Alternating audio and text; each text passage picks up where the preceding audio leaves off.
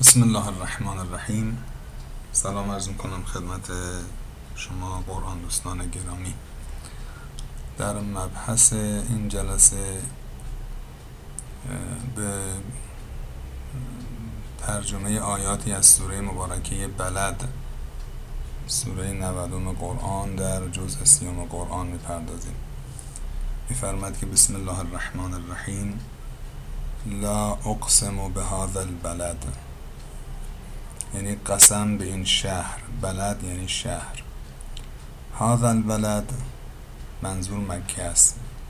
این آیه که نازل شده در اون موقع مشخص بوده که این هذا البلد این شهر منظور مکه است. خداوند به مکه قسم می‌خورد. لا اقسم به هذا البلد قسم به این شهر به این مکه. و انت حل به هذا البلد که تو درش سکونت داری. گویی وجود پیامبر اکرم صلی الله علیه و آله به این شهر شرافت و عظمت میبخشیده. در اینجا درست قسم به مکه است. اما با این جمله و انت حل به هذا البلد خداوند می‌خواد بفرماید که چقدر جایگاه تو پیامبر بزرگ است و والاست که گویی چون تو این شهر هستی دارم به این شهر قسم می‌خورم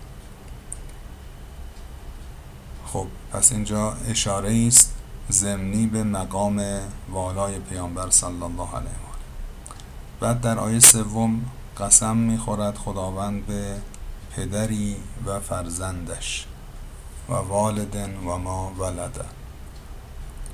که با توجه به فضای سوره و این آیات ابتدای سوره مفسرین احتمال دادند که منظور حضرت ابراهیم و حضرت اسماعیل علیهم السلام باشه که کعبه رو در اونجا بنا کردند. صحبت از مکه است صحبت از ساکن بودن پیامبر در شهر مکه است و طبیعتا این پدر و فرزندی که اینجا به اشاره ازشون یاد شده بعید نیست. اون پدر و فرزندی باشند که شهر مکه رو شهر مکه کردند. یعنی با تجدید بنای کعبه دوباره شهر مکه شهریت خودش رو پیدا کرد. کم کم افرادی به اونجا آمدند و مجدد شهر مکه و کعبه مورد توجه قرار گرفت. لذا بعید نیست که مراد از والدن و ماولد پدری و فرزندش منظور حضرت ابراهیم و حضرت اسماعیل علیهم السلام باشه. خداوند مطلبی رو می‌خواد بیان کنه منتها این مطلب رو با چنین قسمی شروع کرده. قسم به شهر مکه با توجه به اینکه توی پیامبر در اونجا ساکن هستی.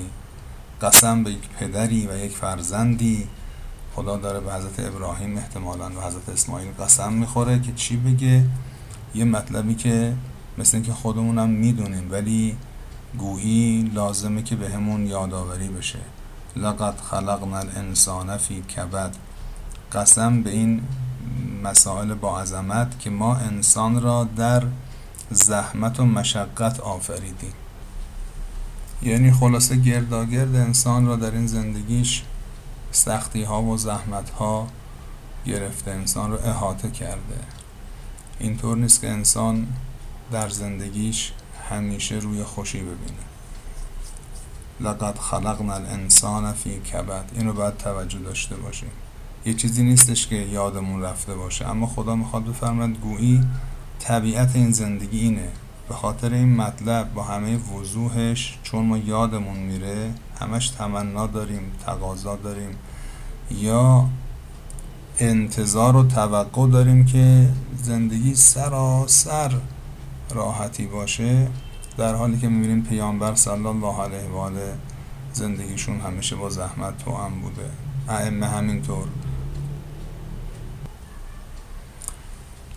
و خلاصه کلام باید توجه داشته باشیم که در عین اینکه نباید تسلیم سختی ها بشیم ولی توقعمون هم از زندگی نباید یه توقع خیلی زیاد باشه. به طور طبیعی سختی تو زندگی هست. این خلاصه کلام. به طور طبیعی انسان زندگیش با دشواری ها روبرو هست. بعد میفرماید ایحسب ان لن یقدر علیه احد؟ این انسان خیال کرده کسی زورش بهش نمی‌رسه. بعضی ها وقتی یه امکاناتی براشون فراهم میشه اصلا یادشون میره فکر می‌کنن که نه دیگه. هیچ کس از اونها بالاتر نیست و هیچ قدرتی از قدرت اونها فراتر نیست. قرآن میفرماید انسان خیال می‌کنه کسی نیست که زورش به این آدم برسه. این آدم حواسش نیست که زندگی همیشه با سختی توامه اگر یه راحتی هم فراهم شده خوشی زیر دلش نزنه. اینطور نباشه. توجه داشته باشه خدا نعمتی رو داده لطفی کرده. این نعمت ها و آسایش هایی که براش فراهم میشه فکر نکنه که دیگه دستی بالای دست او نیست. قرآن از این نمونه ها داره مثلا قارون که گفته میشه از اقوام و خیشان حتی حضرت موسی علیه السلام هم بوده. یک نعمت و آسایش فراوانی خدا بهش داد. جوری شد که دیگه خدا هم بنده نبود. در حالی که اینطور نیست. لذا این جمله را آدم از یادش نباید ببره ایحسب ان لن یقدر علیه احد. بعد گاهی وقتا کاری انجام میده این انسان. انفاقاتی می‌کنه باد به قبقبش میندازه. یقول اهلکت مالا لبدا. انسان میگه من کلی مال اینجا مصرف کردم هزینه کردم انفاق کردم. خدا میفرماید ایحسب ان لم یره احد؟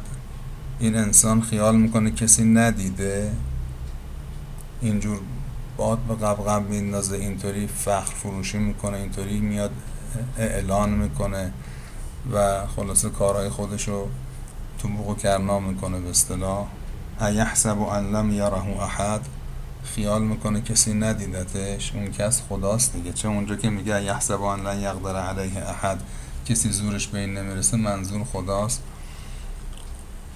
و اینجام که میفرماید ایحسب ان لم یره احد آیا خیال کرده کسی او رو ندیده؟ منظور خداست. بعد میفرماید آیا ما خودمون به این انسان دو چشم ندادیم؟ حالا اینجا چه چشم ظاهری منظور باشه چه اون درک و فهم باطنی. و لسانم و شفتین بهش زبان و دو لب ندادیم. یعنی ما خودمون این انسان رو امکاناتی بهش ندادیم. این فکر می‌کنه که خودش حالا یه کاری کرده دیگه همه چی از خودش بوده. بعد از این بالاتر بعد میفرمد و هدیناه و نجدین آیا ما این انسان را به دو راه دو راهی که به خوبی مشخص هست راه نمایی نکردیم. کلمه نجد به راهی گفته میشه که در بلندی قرار داره رو ارتفاعات. مثلا شما از پایین کوه راههایی که مثلا فرض کنید که بر فاصله دوری ایستادید اون مسیره که اصطلاح افرادی کوه پیمایی کردن ببینید که یه جاده تو کوه پیداست. یا مثلا جایی که ماشین تو جاهایی که جاده کوهستانی هست حرکت کرده جاها مشخصه. راه ها محل رفت آمد ها مشخصه. اونو میگن نجد. اون وقت اشاره به این خدا داره می‌کنه که در یعنی خلاصه راهی که در مرتفعات قرار گرفته. یعنی داره میگه همه دارن میبیننش. دو تا راه هست. خدا میگه من شماها رو به این دوتا راه راهنمایی نکردم. این دوتا راه نشونتون ندادم. دوتا راهی که برای همه قابل رؤیت تشبیهه. یعنی خوبی و بدی رو همه می‌فهمن. مثل دو تا راهی که در مثلا کوه هست دو تا جاده ای که توی کوه هست توی تپه هست شما از پایین دارید نگاه می‌کنید. کاملا از اطرافش متمایز و مشخصه. دیگه کسی نمی‌تونه بگی من ندیدم متوجه نشدم.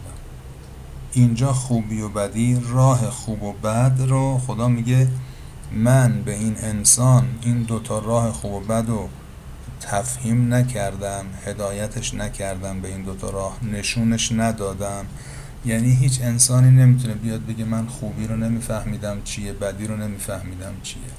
آدمی که بدی می‌کنه اگه همون کار در حقش انجام بدن ناراحت میشه. خب بعدش میفرماید فلق تحمل عقبه اما این آدم وارد گردنه نشد. عقبه یعنی گردنه. اینجا تشبیهه. راه خوب و بد به دو راه که در بلندی و در کوه هست تشبیه شده. عقبه هم یعنی راه صعب العبور گردنه. راه های صعب العبور در کوه در کوهستان هست. یعنی کار خیر خلاصه زحمت داره. فلق تحمل عقبه هم یعنی وارد این گردنه نشده. معمولا جاهایی که ورودش زحمت داره این فعل اقتحمه به کار میره. مثلا یعنی همون دخله. منتها دخله وارد شدن شما در وا می‌کنید میرین تو اتاق. اما اقتحمه اونجاییست که با زحمت و سختی وارد میشید. مثل جایی مثلا تنگی پر از جمعیتی یا مثلا بسته که مثلا در رو به زحمت مثلا باز کنید نمی‌دونم بشکنید وارد بشید. وارد شدن که زحمت داره رو میگن اقتحمه. میگن ما این راه ها رو بهش نشون دادیم یا ندادیم؟ دادیم. بعد میگه اما این آدم اون راهی که سخته که مثل گردنه میمونه خودش هم تو کوه می‌بینه اون راه ها نمی‌تونه بگی من نمی‌دونستم. البته وارد شدن بهش سخته. این آدم وارد این راه سخت که همون راه خیر باشه نشد. خب حالا اجازه بدین بقیه سوره انشالله در جلسه دیگری خدمتتون تقدیم کنم. موفق و معید باشید. خدا نگهدار.